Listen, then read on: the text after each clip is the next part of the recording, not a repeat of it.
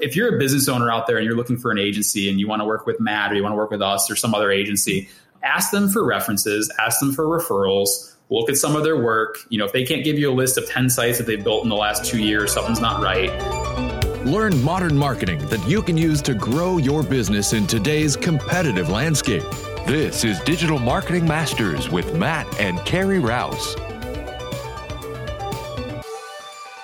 Welcome to Digital Marketing Masters. My name is Matt Rouse, and today my guests are John Shigerian and Brendan Egan.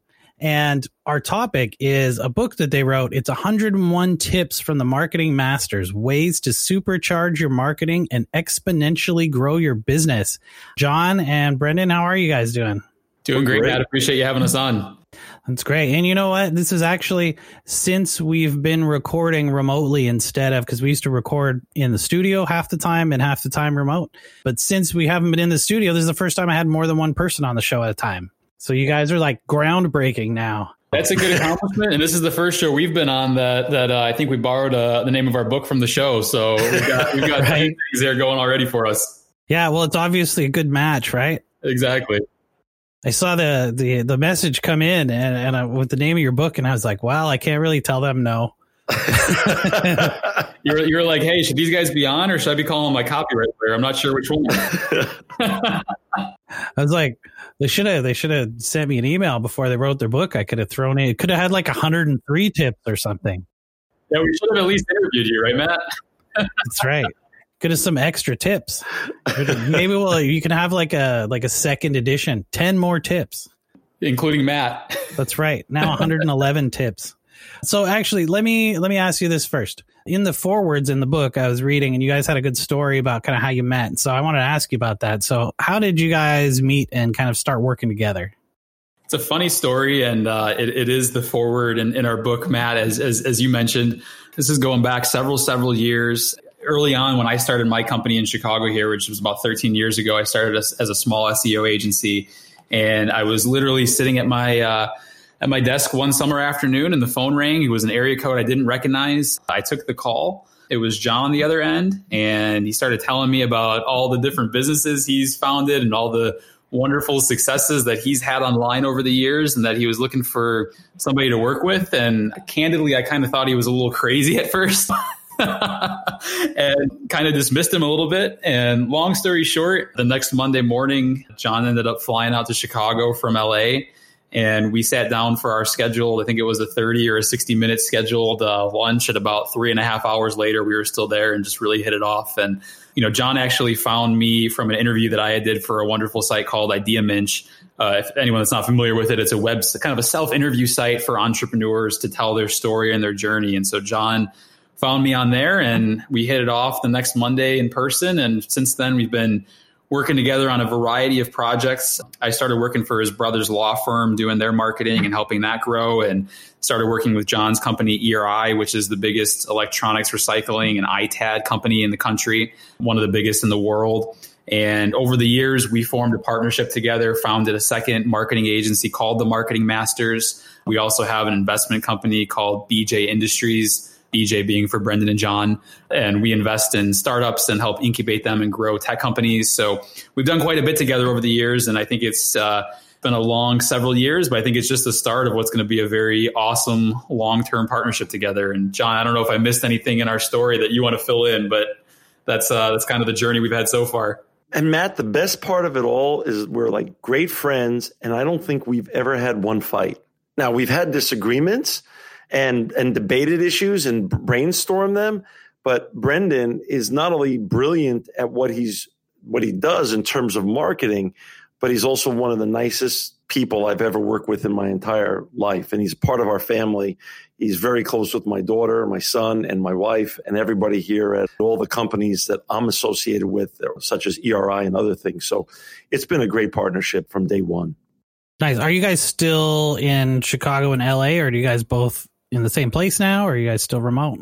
We're still on opposite ends of the country, which actually works really well. I'm still based in Chicago. John is predominantly 90% in the LA area. And then pre-COVID, John used to actually live on an airplane more than he lived in his house, I used to joke. So He travels pretty frequently, but we are on opposite ends of the country, and it actually works really well, you know, both from a work standpoint as well as for managing our clients. Yeah, Matt, I'm in Fresno, California now, which is the headquarters of ERI, and ERI is the largest electronic waste recycling company in the United States. A lot has to do with also Brendan's great work in terms of his digital marketing with regards to ERI, taking a very analog industry where it takes thousands of employees to break down old electronics and destroy the data and to protect the environment. He's marketed us online and done such a brilliant job. It's really helped us grow over the last 8 or 9 years.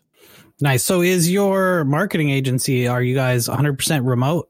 We are 100% remote. So when I started my first company, we did have an office and quickly transitioned out of that. We use kind of just shared spaces, you know, WeWork type spaces when we need to. But as you know, Matt, I don't need to tell you this, you know, the marketing, digital marketing industry is, it's kind of a tough one, I think, to have an office unless you're a huge, you know, 500 employee company. It doesn't usually make a lot of sense to have everybody under one roof. So we're totally remote. And the company that John and I started, you know, 7 years ago or so now, you know, we're also totally remote, which I think has its advantages. And I think a lot of companies, especially during COVID, are realizing how easy it is to work remotely. You know, obviously there's some inconveniences. We were just joking earlier before the interview about the landscaper next door always seems to cut the grass when you're in the middle of a podcast, or, you know, the dog barks at the Amazon guy. But, you know, aside from the minor inconveniences, I think there's a lot of benefits to working remote. And I think that it allows our agency to get the best talent for our clients, which at the end of the day, that's really all that matters. Yeah, it's true that you can distribute the ability to find good people to do work, which is, I mean, sometimes tough, right? And my business partner's in Costa Rica and our administrator's in Costa Rica. Wow. And I'm in Oregon on the other side of Portland. You know, our sound guy's down there. And we have a couple contractors that are in different places. And yeah, I mean, we had an office too. We did the same thing. So we kind of worked remotely for a bit. And then we had someone come on as like an admin kind of sales related position. So we wanted to get an office so we could kind of be there together at the same time. And then I went to the office one day. And I hadn't been there for a while. And then I checked the log because we had those scan cards to get into the office, the security card. And I checked the log and nobody had been in our office for 45 days. And I was like, why am I paying for this thing? Right. So, yeah, we got rid of the office. And then now we actually just use a nonprofit co-working space, which is a good model through the local chamber of commerce. They have a nonprofit space that's inexpensive. And it's nice during the COVID because nobody's there. So that's awesome. You just gotta go in whenever you want, and there's maybe one or two people there ever, and everybody just sits in like a different corner of the building. Yeah, it's interesting, and it's nice to have a space to go to when you need to like do a recording, or the internet's out, or they're mowing your lawn or something. You got to go record somewhere. You got somewhere, you know, reasonably quiet to go, or you know, you need to use a giant printer for some reason. So the co-working space is always great. So I want to ask you this. It's totally off the topic of what I told you we were going to talk about. I want to talk about electronics recycling for a second. Almost everyone I know has got a closet full of electronics that's old or broken, or their drawer is full of phones. What's the best way to recycle that stuff? Like, do you guys just have places that you take them to, or does your company have other recyclers that you take stuff from? Like, how does that work? We have 8 facilities nationally. The closest one to you is in Seattle. And we cover every zip code in the United States. Now, we have amazing clients and partners that have drop-off centers such as Best Buy and Staples, so people can responsibly recycle their old electronics by dropping them off at Staples or Best Buy and great brands like that that we work with and work for.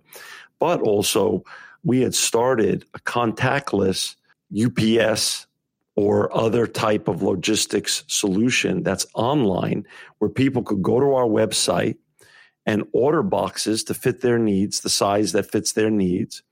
And literally a driver will drop them off at their home or their business, and they could print a label at their own discretion and online order the pickup to come back and pick up the box. And it goes back to one of our 8 facilities. And not only are our facilities zero waste, zero landfill, zero emissions. So everything that gets recycled in terms of all the commodities that come out of it, Matt, such as steel and plastic and gold, aluminum, copper, silver, all of that goes for beneficial reuse to smelters. So it's zero landfill. But in this crazy world that we live in, where cybercrime during COVID-19 has grown at least 4 times, according to the Department of Homeland Security and the FBI, who are clients of ours as well. It also destroys your data, and whether it's your home data and your personal data that's on your cell phone or tablet or hard drive, or it's your business or the entity that you represent, the data going away responsibly with the old electronic is now the 1-2 punch of responsible electronic recycling. The way that I used to do it is, if by some miracle my wife convinces me to get rid of like a 20-year-old computer I haven't used, then I take the hard drives out and I keep them. Okay. So I got a stack of hard drives still. Maybe I should send them to you. Right. We'll destroy them and I'll handle them personally. So, I mean, but that's how really, that's the right way of handling things now. And these other responsible recyclers out there, we happen to be the largest and have more facilities than anybody, and we handle every zip code. So that's how that industry works. You know, and talking about cybercrime, just to, you know, keep getting sidetracked, I saw the thing about Twitter where they had the celebrities and stuff where people had gone on their Twitter accounts and they had posted, you know, send me $1,000 to my crypto wallet and I'll send you $2,000 back or whatever. Right. I don't know who falls for that stuff. But anyway, I guess what they had said is the most likely way that the people broke in was probably from somebody plugging a piece of hardware that they had found that wasn't theirs into their computer, most likely a cable or something like that. And people don't understand that. I don't know if you guys are familiar with Kevin Mitnick. He's like the most famous hacker in the world, right? Yeah, sure. Yeah. He had a thing on LinkedIn last week where they showed a video and they have keyboards, mice, cables, and stuff that have a chip embedded in the cord that can deploy stuff like keyboard loggers, and so that it, you know, for people who aren't familiar, that logs every keystroke on your computer, stuff that will download your data and remotely send it over Bluetooth to a phone or to someone nearby, stuff like that. So if you find like a cable at Starbucks because your phone's dying, don't plug your phone into it, you know. There's more to that too, Matt. John and I actually in the middle with John's 2 partners at ERI, Kevin and Aaron, we're in the middle of launching our second book, which is going to be on cybersecurity. And there's a lot to that, both, you know, random cables. There's been some articles about cables that are coming from overseas that are being sold on Amazon that have those things built into them. There's been a lot of research on plugging into a USB port as opposed to an actual power port at airports and on airplanes and different public spaces. So I really got to be careful because people don't realize the implications of the hardware side of cybersecurity. Everybody thinks it's a software issue, but as software becomes tighter and tighter, and that, you know, that's been an industry that's been worked on since the dawn of technology. Now I feel like this new 2020 decade that we're in is really going to be the decade of hardware cybersecurity issues. Yeah. And the social engineering side is also so powerful that nobody really understands. Some of it is even as simple as just taking a company's logo and getting it printed on a thumb drive and putting the virus and some other stuff on the thumb drive and just dropping it in a parking lot at a company. And somebody sees the logo of their company on it and they plug it into their computer to see whose it is. Matt, you bring up really one of the biggest trends that's growing for the years to come. I'll give you a couple of examples. First of all, $3 trillion approximately were stolen by cyber criminals in 2015. They predict this year the number is $6 trillion. So when you go back to that old adage of crime doesn't pay, truly in the cyber world it does, because these are faceless crimes for the most part. Second of all, they've taken advantage of this COVID-19 tragedy. We're all distracted. One way or another, we're more distracted than we've ever been. Now, that's not to say we're typically not distracted and all have some version of ADD with all the electronics and digital wonderful tools that we have in front of us now, whether it be, you know, Netflix or Amazon Prime or just text messaging and Instagram and everything else. But with the COVID-19 crisis, we're more distracted than ever before, and they're doubling down, and therein lies a full recipe for disaster, whether it's for people's personal information or for the entity that they work for. So that's why taking extra care right now and beyond is really, really important. Yeah, it's just, I know that this isn't the topic that we came to talk about, but it's super important still. I see so much stuff, and they're getting so smart about it too, right? Like, I'm getting stuff about like your Twilio account is out of credits for SMS messaging, or like your AWS needs an update or something, right? Like, these are systems that the average person wouldn't use, right? You know, the average consumer is not building out virtual servers on Amazon Web Services, but there's people trying to fish for those logins and passwords to use that stuff. So, yeah. And honestly, given the core of your show, these are digital crimes, whether it's through software or through hardware. These, for the most part, are digital crimes. So I think it's a great topic that you brought up, and it's timely, and it's important that your listeners, you know, hear a little bit about it, because it's just getting worse and worse. It's true. But let's get back to talking about marketing for a minute, because I know that's what we came to talk about. So your book is 101 Tips from the Marketing Masters. How about, I know there's a few sections in the book. Do you guys want to maybe drop me like a tip or two from each section? You don't have to like give away the farm, but so why don't we start with like marketing basics? What do you think is one of the marketing basics that people need to use? We might be here, Matt, for a while, just because the book is, as you mentioned, it is 101 tips. It's a whopping 400-something pages long. I forget the page count. But what we did, Matt, is John and I broke the book up into 11 different parts. And so each of the parts contains, you know, roughly 10 or so chapters. And we kind of sat down with the lens of saying, hey, what are things that a business owner needs to know about marketing? And so we wrote the book really geared towards business owners that either want to do their own marketing in-house and be involved with their marketing, or want to know how to oversee someone like you, Matt, or someone like us, you know, an agency that's doing the work and be able to talk the talk and know, you know, who's real and who's not. Because unfortunately, Matt, as you know, in this wonderful marketing world that we're in, there's probably 9 guys that can't do what they're going to say for every 1 guy that does. So we wanted to kind of give business owners the ability to really get a little bit deeper than they usually do in their marketing. And I think would be helpful, Matt, just, you know, given the time that we have, I can go through and I have 5 kind of chapters from the book that I think are my personal favorite, that are things that have resonated well with our audience. So I'll go through some of those. And if we want to throw in a couple bonuses for your listeners, if we have time at the end, we can do that as well. How's that work? All right, that's good. Let's do it. So first one is something that a lot of business owners don't think about. It's chapter 2 in our book, and it's titled, Is My Business or Product Marketable? So a lot of times, and our agency, Matt, we work with about 300 clients. And a lot of times I get the phone call from a prospective client saying, hey, here's my problem. I've worked with 18 different SEO agencies. They all suck. None of them can do what they say they're going to do. Can you guys blow us up? And I look at their business and I say, hey, we could get you guys ranked on the first page for every keyword in the world, but you have X, Y, and Z problem, right? You need to straighten out whatever's going on with your business. You identify who are your actual target customers. You know, what are they currently buying? Is your product a replacement? Is it a commodity? Is it something unique about your product? You know, why are they buying it? Why do they need it? And what will make them buy it from you? You know, and just simple questions about the company itself and how they're marketing and positioning themselves in the marketplace. Some of that comes to their marketing strategy. Some of it comes to their actual core mission statement of the business. And some of it comes to their sales strategy.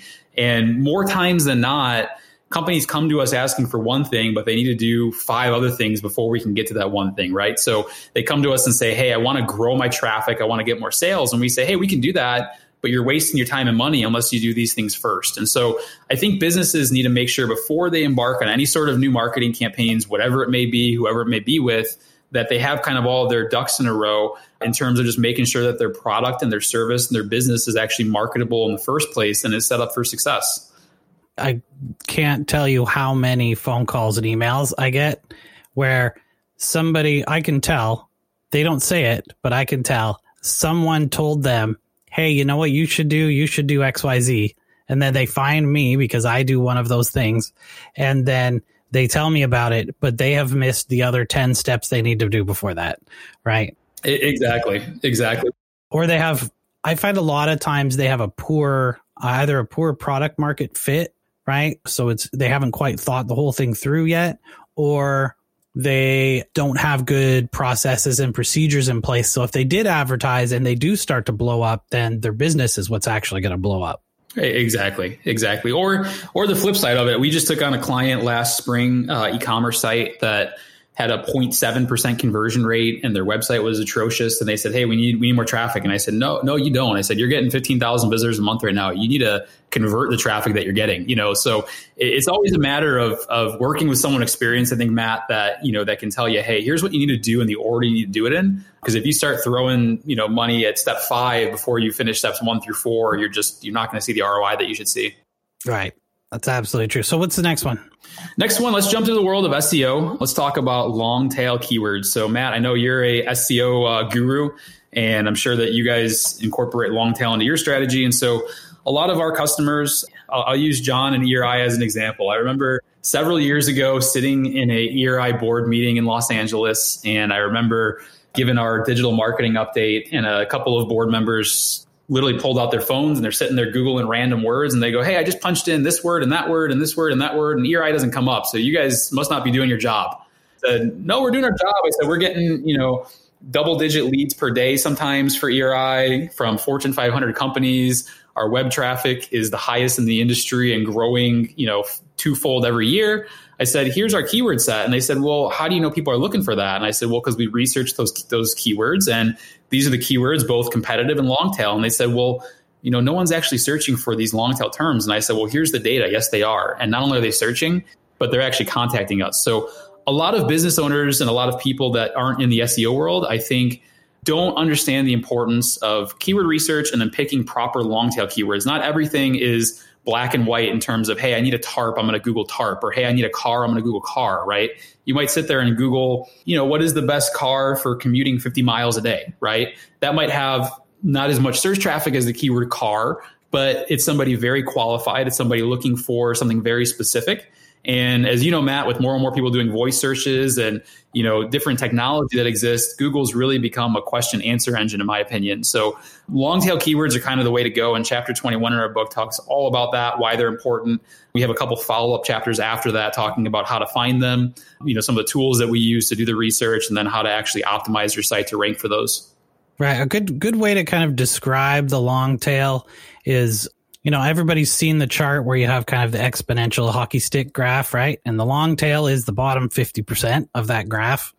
But a good way to describe it is when you look at sales of a company like Amazon, 50% of their sales are the top sellers and 50% is the long tail, right? So half of all of the traffic usually on websites comes from the long tail. And it may come from, half of the traffic comes from 10 keywords, and the other half comes from a different 150 keywords, right? With just a small amount of traffic to each one. But a lot of times those long tail keywords, like you were talking about, like voice search and stuff like that, those longer keyword phrases are what's going to drive business more and more, because people are going, hey Siri, how do I get such and such, right? Instead of where if they're on Google, they would just type in such and such. That's exactly true. And I don't know if Matt, this is an old stat. It's from like 2014, 2015. But at the time, and I'm sure there's a lot of truth to it still in 2020, the stat was that 42% of all searches on Google have never been performed before. So every, 42% of searches are something that somebody worded something differently, semantically spelled something differently, did something different than other people. And I'm sure that number is lower today, just given how many searches have been done between now and then. But, there's still a huge amount of searches that people do that are unique, that they're asking a question. Like you said, they're asking Siri or Alexa or asking someone, some sort of question. And it's important, as you said, to take that hockey stick curve and make sure that your business is taking advantage of that long tail. All right. One thing that's super interesting that you said too is when you're sitting in the meeting and people start, typing in like queries, and you don't come up for this keyword. Well, you're not your customer, right? If you're sitting in a boardroom, you are different than 95% of people on the planet, at least, right? And business owners need to remember that they are not the customer. Just because you are an owner of a business, or you're a manager, or, some kind of leadership role or decision-making role, you are different than everyone else. You act differently. You will search differently. You have different intent when you're doing things. And consumers do things a lot different, right? Your average consumer who's looking for a product is going to search in a way that is based on their kind of way that they have in the past discovered things. So there's kind of a discovery path to go down, whereas people who are business owners and stuff generally have less time and they just want to get the things done, and they already know a little bit about how search works. They're going to type in totally different keywords than your client is going to type in. I'll take you through, Matt, one other example on that topic. There's a stretch of highway here in Chicago by the airport. We kind of nickname it Billboard Row because there's just an array of billboards on either side of the highway. And, you know, you look at the billboards and you see everything from hair transplants to weight loss to McDonald's and everything in between. And I always use this analogy with customers when they say, hey, I Googled all these different keywords and we're not the number one spot, right? And I say, well, if you drive down the highway and you buy a billboard, are you going to buy all 5,000 billboards, or are you going to buy one or two of them and you're going to be okay with the results I get? And they said, well, I would never buy 5,000 billboards. I said, well, then why do you think you're going to rank for every single keyword in your industry? It's just not realistic, right? So I think businesses, when they do SEO, they think that every single keyword is going to be theirs. And that's not the case. There's other competition. There's other businesses in the space. There's always going to be other people out there, right? There's only 10 spots on that first page of Google. So I think when we use the analogy of a billboard ad or a radio ad or a TV ad, that, hey, just because you're buying that doesn't mean you get, 24/7 airspace. When we kind of explain it through that lens, I think customers start to get it a little bit more, and they start to realize that, hey, we have a finite set of keywords that we can go after, based on whatever our budget is, or, whatever we're looking to do. And if we rank for those, obviously, then we're going to find success. Right. And just one other kind of note on that I've heard a lot in the past too, is that because it's organic search where you're not paying for placement, like you would pay for with an ad, people immediately think that work somehow should be free.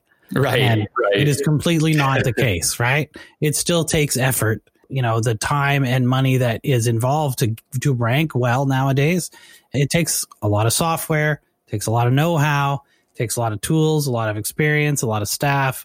All of that stuff costs money, right? And so to get the quote free clicks, right, costs a lot of money to get the work and stuff put into those. But then once you do the work, then it kind of pays off over the long run. And you guys know, I don't need to tell you. Why don't we let's move right on to the next one. All right, perfect. Next one I got is from our web design chapter. So web design inherently, I don't think is necessarily part of marketing, but I think that if you don't approach it from a marketing lens, obviously you're going to be in a world of trouble. So chapter 59, Matt, in our book is the connection between marketing and web development. I think a lot of businesses, their web functions live in an IT silo, especially as you start dealing with larger, medium-sized businesses and larger businesses, publicly traded companies. IT becomes the go-to person for their website. And when that happens, bad things happen, both from an SEO standpoint, from a pay-per-click standpoint, from an email standpoint, from a messaging standpoint, a branding standpoint, you name it. And there's problems, and the website might work great. It might function properly from a technical standpoint, but they miss out on 15 other things. So this chapter talks a little bit about the importance of making sure that your marketing team is very well entrenched with your website. We as an agency started as an SEO company, and about 2 years in, very quickly said, hey, we need to offer web design and web development because working with third parties just isn't cutting it. And we, the website is so tied to whatever activity we're doing, whether we're doing an SEO campaign or a pay-per-click campaign or even an offline campaign. The website is so important. It's your company's best salesperson. It's your hub. It's your 24/7 resource. And so making sure that your marketing and your website are tied together, both from a marketing standpoint, also from a technical standpoint. I can't tell you, and I'm sure, Matt, you deal with this all the time, smaller clients that we work with who come in and they say, hey, I just built a new website using Wix or Squarespace or GoDaddy or whatever it may be, right? You say, hey, okay, it looks okay, it doesn't look great, but you've got 7,000 lines of code to show a page that doesn't even scroll down, or you've got no title tags, or this page is not indexed, or all the different miscellaneous technical aspects that come with that the average person doesn't realize. And you feel a little bit weird sometimes when you sell them a new website and you say, hey, you guys really need to get into a better platform. You need to have a custom built website. You need something that's coded properly. And they kind of say, they kind of kick back a little bit. And I can't even tell you how many projects we've lost because we've said, hey, we're not going to take you on as an SEO client because you're in the wrong website platform and we're just going to spin our tires. I'm not going to take your couple $1,000s a month or whatever it may be and have this awkward conversation in 6 or 12 months as to why you're not ranking because you don't want to listen to us and, have your foundation, your website done properly from the beginning. So can't emphasize enough the importance of having a properly built website, both from a technical standpoint, but also from a marketing standpoint, if you want to really be serious about your business's marketing. 100% true. I just ran into a problem with Squarespace the other day that a client was having. It was something super simple. It was just the ability to change the size of a logo when you went to a mobile platform versus, and it just doesn't exist in their software.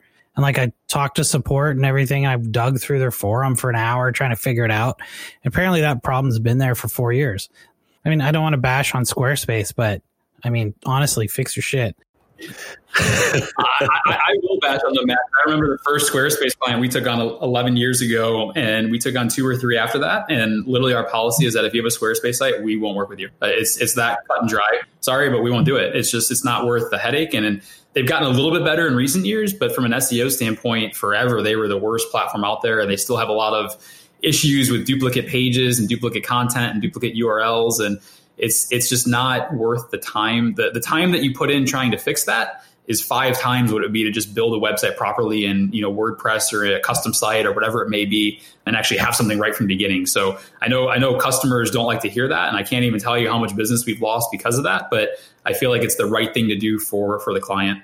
Yeah, but you got to remember, it's not how much business you've lost. Imagine how much business they've lost because they wouldn't listen to you, right? It's astronomical. And that's, you know, Matt, it brings up a good point that, you know, you don't know who to trust in this world these days. Anybody can go out there and, you know, write a book, start a podcast, open a business. And, you know, you've been doing this for a while, so you get the space that we're in. And it's hard for business owners. You know, I always tell people, and there's a chapter in our book about this. I'll just kind of mention it a little bit, but if you're a business owner out there and you're looking for an agency and you want to work with Matt or you want to work with us or some other agency, ask them for references, ask them for referrals, look at some of their work. You know, if they can't give you a list of 10 sites that they've built in the last 2 years, something's not right.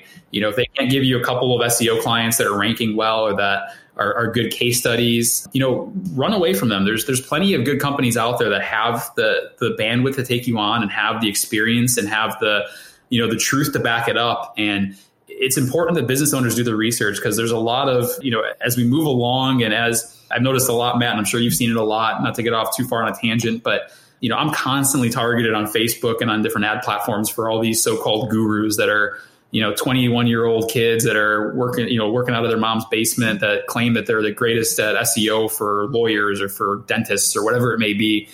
And they've literally been doing this for 3 weeks, and they don't care what they do to your business. They're out there to make a quick buck. They have no reputation to stand on. And, you know, that's not to say that somebody new can't do a good job, because we were all new at some point. But, you know, do your homework. And if you're an established business, work with someone else who's established, who has the track record and can show you the results that you need, because that's going to, you know, get rid of 90% of your headache. And the guys that are out there for a quick buck, they'll work with Squarespace or Wix or whatever, because they don't care. They just want to take you on to the client and make money. The guys that say, hey, we need to do this first, and, you know, it's going to invest a little bit, but you're going to see a better ROI in the long run if you do it this way. You know, those are usually the guys like yourself, Matt, or like us, that are worth working with. Even though you might spend a few bucks more up front, you're going to see a much bigger ROI in the long run.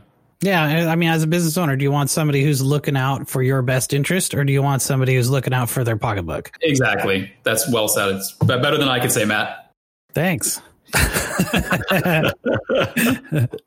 No, I 100% agree. 100% agree. I know, Matt. I know we're getting a little long and tight on time, but I'll take you through a couple more tips. So I've got 2 more. Yeah, go ahead. No, don't worry about the time. Is, you know what? You can never be too long. It can only be too boring. Yeah, absolutely. Well, I hope we're not being too boring to those listening. So I think a lot of people are going to get some value out of it. And, you know, it's important as a business owner. You know what? I don't mind taking an extra, you know, another minute, because like I see in the forums for agencies, right? So there's groups and forums and stuff like that. If you're an agency owner that you go into, and you guys could confirm this every single day, somebody goes into one of those groups and they go, hey guys, I have a client and I ran a couple Facebook ads for them and I'm not getting any traction. What do you guys do to get sales on Facebook? And they're taking somebody's money and they don't know how to do it. And now they're trying to ask other agency owners, how do you do this thing that I took somebody's money for that I don't know how to do? I said, Matt, when I got in this industry, I come from a family full of lawyers, and we do a lot of work with legal clients as an agency. And I said, you know, we need the equivalent of a bar exam for marketers. We need some sort of accrediting agency. And this was 13 years ago. And here we are in 2020. And there's still, you know, really nothing of that standard. But that's the problem, is that anybody and their brother can go in here and say, hey, I'm a marketing guru. I'm an expert. Some of them make up case studies, you know, so you got to really ask for a reference that you can call and actually vet and make sure it's legit. You know, when we do proposals, we automatically put 4 or 5 at the end of our proposal, you know, and say, hey, call away. You know, our customers love us so much, they don't mind getting bombarded with phone calls and verification, because they've gone through 10 agencies as well, and they're happy to work with us, you know. So do your homework. But it's amazing how many guys are out there, Matt, to your point, that, you know, claim they're a guru at whatever it may be, Facebook ads, email marketing, SEO, you name it. And they're on there in these forums asking people like you and me, hey, how should I be doing this? Because I'm not getting results. So, you know, we all brainstorm. I've got a great group of agency owners that I bounce ideas off of. And, you know, it's one thing to look for different perspectives, but it's another thing to just not even know where you're going with it. You know, Matt, you bring up a great point. And part of my backstory was I started a .com in 98 and I was thrown out of every VC office, and my partners and I just bootstrapped it eventually. And Google was founded in 1998, just for perspective for your listeners out there. And our .com actually was one of the breakthrough .coms of that era and actually became very, very successful and large. It was called financialaid.com. But I share that with you, Matt, and with your listeners because I got advanced degree, an MBA in digital and online marketing. And the only thing I got was perspective. By the time I sold that company, we were doing billions a year in loan origination, not in revenue, but our revenue was also quite large. And we were one of the largest advertisers online from 99 through 2004 when we sold the company. And why I got together with Brendan is I've met every fraud and charlatan and good people along the way. But one of my pieces of advice to your listeners is once you meet someone who you know has great quality and character and a lot of brains and energy, then you stick with them. These reasons why the Patriots have won so many Super Bowls with Brady and Belichick. When you keep the same team together, and this goes for digital and online marketing, you build a trust and also an industry knowledge of what's going on and what's to come, that you're able to succeed week after week, month after month. And that's one of the keys to success in this whole digital landscape, because today compared to 98, now remember, that's 22 years ago, not a lot of years, but in the digital world, that's generations ago. And the reason why you can continue to succeed is you create a team and you create an energy around what you're trying to do, and you can win over and over again. And those that keep zigging and zagging and changing their partners because it was their idea to do a campaign that their digital marketing team had said not to, they went against it. They said, do it. Then it didn't work out. They said, well, I'm going to change teams. And they changed team after team after team. And they literally digital marketing shop year after year. They never get anywhere. And brands just never get any light of day, even if they have a substantive brand. So to me, picking the right person or team and then sticking with them is one of the real keys to digital success. Especially in the SEO and branding world, because it takes a long time, right? It takes a long time to build a brand, takes a long time to build up all of the assets and stuff that you need and the connections online. And you know, I was just talking the other day with a client. They're moving their office, right? Because they don't need as big of an office anymore because their staff's working from home. They have this huge $19,000 a month lease or something. They're going to cut down to like $8,000. So yeah, they're going to save $100,000 a year. Yeah, they want to move. But now they're looking at, you know, 90 to 120 days before all the online places get the new address. And it's going to take, you know, I mean, the big ones are done in a day, but you know, like, somebody's got like some old Garmin GPS or something that's going to take 6 months to update, you know, right? Stuff like that happens. And it's just, you can't do it overnight. Yeah. I mean, a guy like Brendan, who runs not only Marketing Masters, but runs all the digital for ERI, he knows our industry as well as the co-founders of the company. And he's able to not only help us navigate the current times, but he's also able to help foreshadow what's to come and keep us apprised with the digital intelligence that it's going to take for us to succeed, not only this year, but next year and beyond. And that's why our brand has broken out from all of our competition over the years. So finding the right group to work with and then sticking with them and treating them like a partner, so then they're invested in you and your brand, is truly one of the keys to success that people miss all the time. Yeah, you need your agency to be an extension of your company. They need to be either replacing or augmenting your marketing department, and not just some outside force that you have to deal with sometimes. You know, it needs to be And treated like a replace, right? And treated like they can be replaced at any given time. It's not the way to treat a digital agency that you found that performs and does high quality. It's also not a price thing. You really do pay for what you get what you pay for. And again, when people are just price shopping and changing on price as well, they never get ahead. Yeah, if somebody says, "Hey, I'm shopping around for SEO service," I'm like, "Okay, bye." Right. Good luck. I think Matt, you hit the nail on the head there, though. The difference is that the people that are, there's a difference between an agency and a service provider, right? And so we're running agencies, right? We're running extensions of your marketing department, or we are your marketing department. If you want to manage everything in-house and you just want a vendor or a service, then sure, go shop around if you just have one specific task you want them doing. But if you want them responsible for results and you want them actually getting you results and being an extension of your company, an agency is what you're looking for. And there might be people that call themselves agencies that aren't, but cut through that tape and make sure who you're working with is really a legitimate agency. Yeah, absolutely. And so we have one more tip, right? I've got two more quick ones. One of them we already talked a little bit about, but this one's pretty quick, Matt. Chapter 90 is the importance of properly managing your leads. Can't tell you how many clients we work with that we get great results. We generate more traffic for them. We generate leads, and they have an awful lead system. There's a law firm that we worked with for a while. We were getting them about 50 to 100 leads a day, and they didn't have the right answering people. I would place test calls. It'd ring for 5 minutes. Nobody would answer. It would go to voicemail. I leave a test voicemail. Nobody calls me back.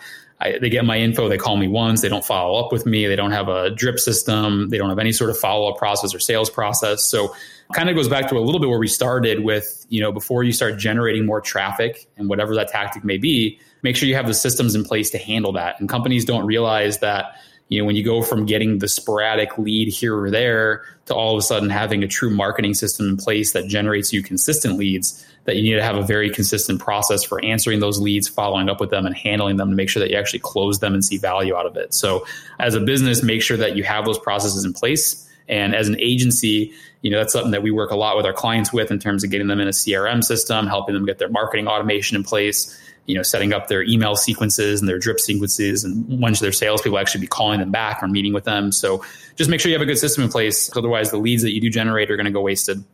Right. Follow up. So important. There's lots of industries.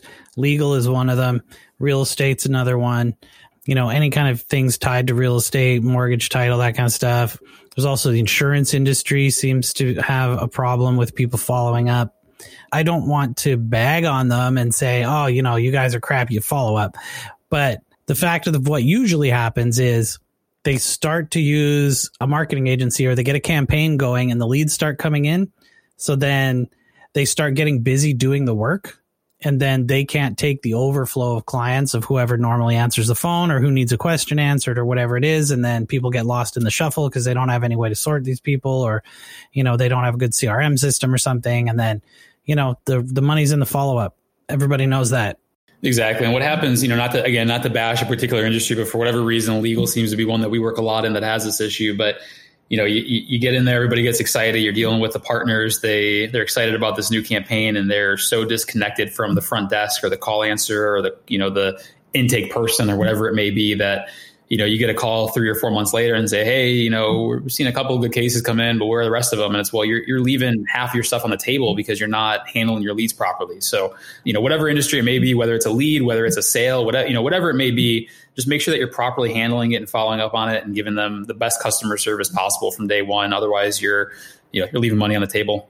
Right. And what do people do now? They go on the internet. They go, I need legal defense in whatever their city is, or, whatever they're going to type in. And then they just go down the list. They call the first one. If they don't answer, they don't leave a message. They hang up, they go to the next one, and they go to the next one until somebody answers the phone and talks to them. Exactly. And I can't tell you how many times I've personally done that. You're looking for whatever it may be, and you sit there and it's 3 or 4 in the afternoon, and you're like, hey, this place is open. Why is nobody answering the phone, or why am I on hold for 15 minutes? So there's more to that than most people realize, and it's kind of one of those little things that if you get it right, it really helps you see a much better ROI and stand out versus your competitors. I heard a really great statistic. Well, I don't know if it's great, but it will shed some light on this. So what they did is they surveyed 10,000 consumers and 1,000 business owners. They asked the business owner, if somebody asks you a question on social media, how long should you have to respond? And the average answer was 48 hours. and they ask consumers, how long should it take for a business to respond when you ask them a question on social media? And the average response was 12 minutes. Wow. So consumers are expecting a response in 10 to 15 minutes, and business owners are giving responses in 48 hours.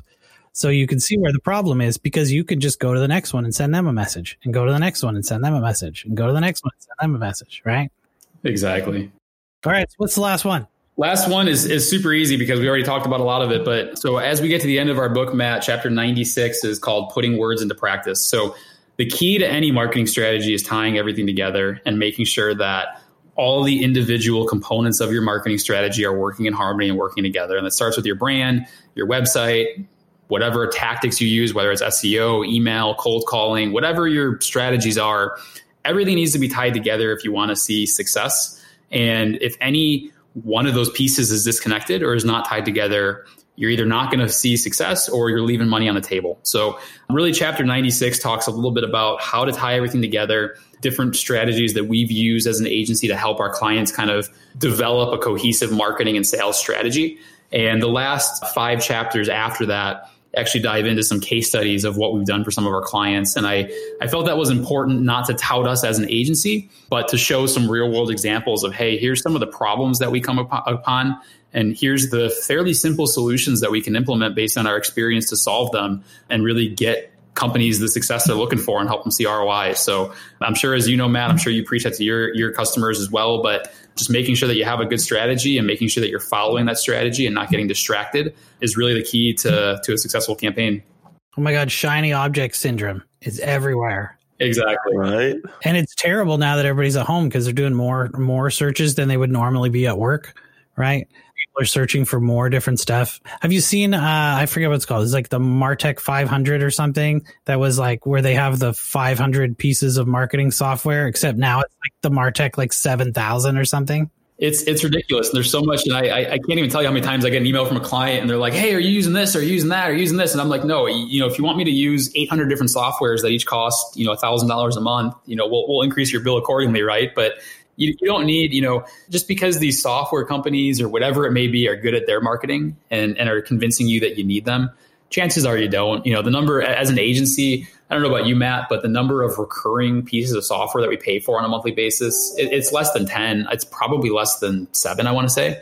And there's thousands and thousands and thousands of these softwares out there and things that are being flashed in front of, different businesses that you need this, you need that. But the reality is that you don't. You need a couple of tools to support what you want to do. And you need somebody that's willing to roll up their sleeves, do the work, and has the experience to do it. And at the end of the day, that's really all you need.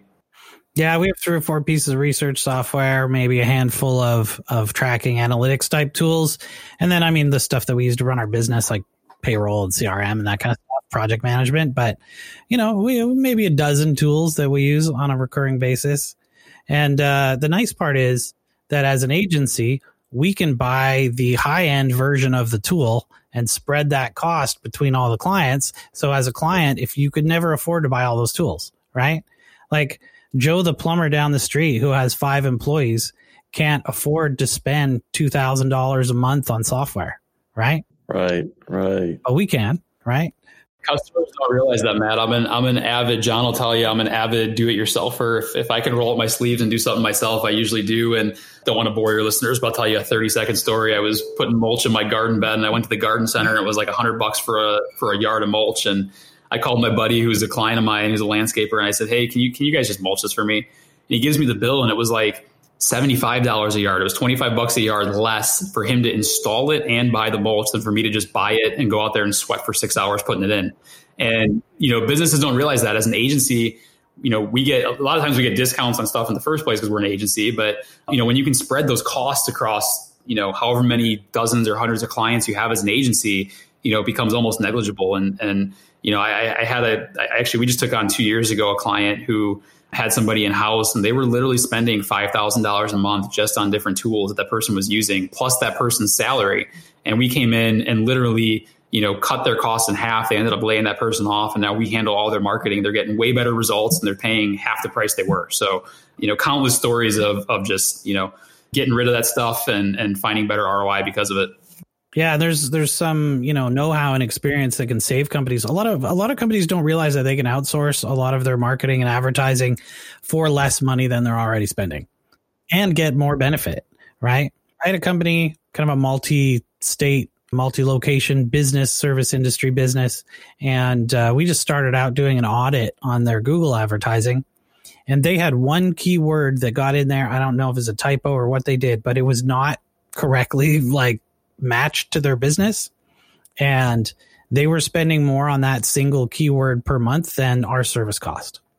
We took on, Matt, same story. We took on a law firm that was spending $30,000 a month in ads, which in the legal space, some of these keywords are $100 a click. So that doesn't, that goes pretty fast, but they were doing it in-house, and they had their location setting to not only people in that location, but people who are interested in that location, which is a new thing that Google rolled out. They made that automatic like 12 or 18 months ago, whenever it was. But so we dove deeper into the location report, and of that 30,000, 15,000 of it was spent on people from overseas, and they're a local law firm. They're wasting $15,000 a month on people that would never hire them, that have no intent on hiring them, that are sitting in Asia or India or wherever they were. Right. It's insanity. And we charge them like, the standard 15% to manage their stuff and save them, our $5,000 fee saved them $15,000 a month. Yeah. And I mean, I hear stories like that all the time from other agency owners, like in our mastermind group and stuff. But I also, I see it live, right? You have to remember, how many options are there in Google Ads? There's got to be thousands, right? Literally thousands of options. And the average business owner knows, if you were to give them a test and say, what is this option do? What does this option do? They probably know 5 or less of thousands. Like, I don't even know why Google seems to think that people are going to be able to run their own ads. It's just, there's a million ways to melt a credit card with Facebook ads or Google ads, right? Just immediately, right? I talked to a guy, this was about maybe 4 or 5 weeks ago. He had an e-commerce business. He accidentally spent $2,400 in an hour because he didn't set his Facebook ads up correctly. And then he tried to get the money back from Facebook, which he... Yeah, good luck with that. Good luck. Strangely, he couldn't get it back, but because we have agency support, we were able to get him his money back. Oh, that's right? Cool. So... there's like all these things you could do as an agency, and all these things like don't waste your time doing this thing. You know what? I went to bookkeeping. I took bookkeeping when I was in college. I don't do my own books, right? I have a bookkeeper do my books because that's what they know how to do. So why are people out there reading 100 crappy articles about SEO, most of which aren't true in the first place? They're all copied from each other. When you can have an agency do it for you, save yourself 20 hours of time. What's your 20 hours of time really worth? And I don't want to get into it too much. Obviously, it's a little self-serving, right? We both have agencies. I don't want to tell people why they need to use an agency, but use an agency. True. That's very true. So let me ask you guys this. What's next for the two of you after this book? I guess you can't do a book tour anymore right now. Yeah, Fortunately, we came out with this at a bad time because we were planning on doing a few, and it didn't work out that way. But it's been pretty well received, Matt. And I run a lot of our day-to-day at the agency. John, helps out with a lot of our strategy and a lot of our client acquisition side of things. And obviously, he's very busy running ERI. But we also have several other companies that we're invested in, about 12 different startups. Everything from some medical companies that we're involved in. We're involved in a startup called Engage, which is becoming one of the largest talent booking engines online. So we're pretty actively busy in looking for what are the trends that are converging in the world, and how can we use our experience and technology that we have access to help those businesses, develop some sort of new platform or technology to help them scale and ultimately exit the marketplace. So we're always looking for the next biggest and greatest idea. And we've got a few that we're working on building that we're going to be launching as 2020 winds down and into 2021. And that's kind of our trajectory, is to keep running our agency and also keep, working on these great startups with a lot of great entrepreneurs that need our help to, build their technology and get their vision launched and marketed. That's great. And I wanted to ask you just one last question. I know that, like we said, we're kind of a bit over time, but that's not anything strange for anybody who's listened to the podcast before. Is there anything that I haven't asked you? And maybe John, do you want to go first? Is there anything I haven't asked you that you think would be important for our listeners? Well, again, I come down to, this is not magic. It's part art, it's part science, but it's really people. And if you pick the right people when it comes to digital advertising and digital marketing, you could take your product or service and go all the way. And that's really what that's really the only thing you get with experience and with age. I'm the older partner here with Brendan and I, of course. And to me, that's why our client acquisition has gone so well, and retention. We not only work with our partners really well, but we also train them to make them feel like we are their partners, not just a vendor for them, and that we're as invested in their brand as they are. And that's why we continue to acquire and retain our clients as the months and years go by. And as Brendan said, we love taking stakes in young entrepreneurs. We also have an energy company that's just doing so well that Brendan has helped with so much in terms of getting visibility, digitally speaking. So that's really the future for us, just more books. We're going to continue to write and share our ideas and our thoughts, and we're going to continue to help young entrepreneurs and all entrepreneurs with their digital marketing around the world. And Brendan, do you have something that you want to share that I may not have asked already? You know what? I did a lot of talking, but in 30 seconds or less, Matt, I think the big thing, and we talked a little bit about this already, but I'm a huge fan of trust. I think finding good people to work with, whether it's business partners, whether it's vendors, service providers, agencies, employees, across the board, work with good people. We've all had some bad apples that we've worked with over the years, whether it's a bad employee or a bad partner or a bad vendor, whatever it is. But don't be afraid to cut those people off when you identify that it's time to get rid of them. And those that you trust that have proven their loyalty, that are doing good work for you, keep them around and reward them, whether it's a partner or an employee, it doesn't matter. Find ways to do little things for them. And, really at the end of the day, as John said, I think no matter what we're talking about, at the end of the day, we're all people. Everybody makes mistakes. Everybody has their strengths and weaknesses. But if you find good quality, trustworthy, hardworking people to surround yourself with, you're going to find success in business. And that's kind of been something that John has taught me, and a lot of my mentors have taught me, and something that I try to teach people as well now that I'm in a position to do so. So I think just good, trustworthy people, and you're going to find success. Nice. Thank you, Brendan. And thanks, John, for being on the show also. It's our honor. The book is 101 Tips from the Marketing Masters, Ways to Supercharge Your Marketing and Exponentially Grow Your Business. And it's available on Amazon. We'll have a link in the show notes. You can get to our show notes at hookseo.com/podcast. Again, guys, thank you for being on the show, and it was great to talk to you. Thanks a lot, Matt. Thank you, Matt. This has been Digital Marketing Masters with Matt and Carrie Rouse. For notes and a transcript of this episode, go to hookseo.com/podcast. Now stay tuned for a preview of our next episode of Digital Marketing Masters. Join us next week as we dive into more tips and ideas to grow your business.